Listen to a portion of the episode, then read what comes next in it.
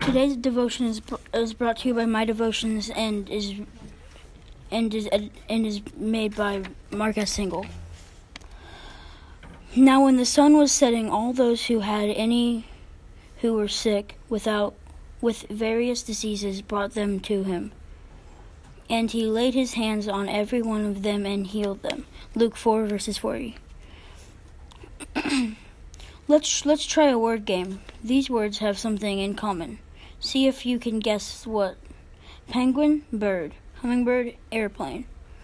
Did you guess what they did you guess that they all have did you guess that they're all associated with wings?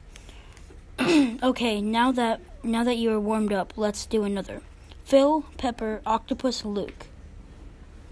Got it? If not, I'll bet one more clue will do it. Seuss.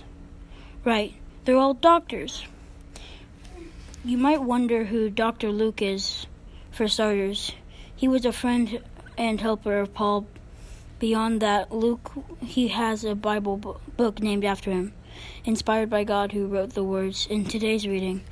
Luke recorded these events of Jesus of Jesus's healing healings many after many people because of he because he wanted to us to know the kind of Savior he was to have.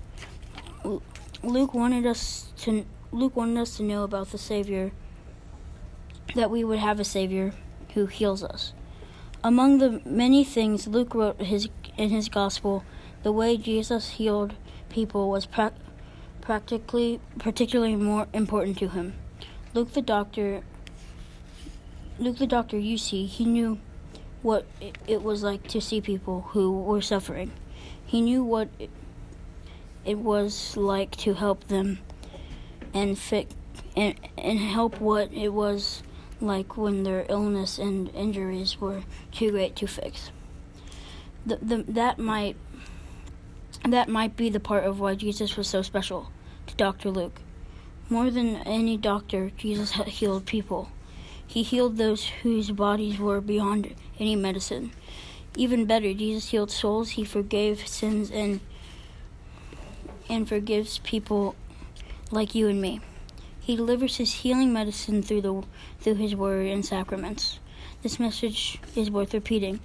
Thanks to the people like Dr. Luke who have Bible precious words to help us.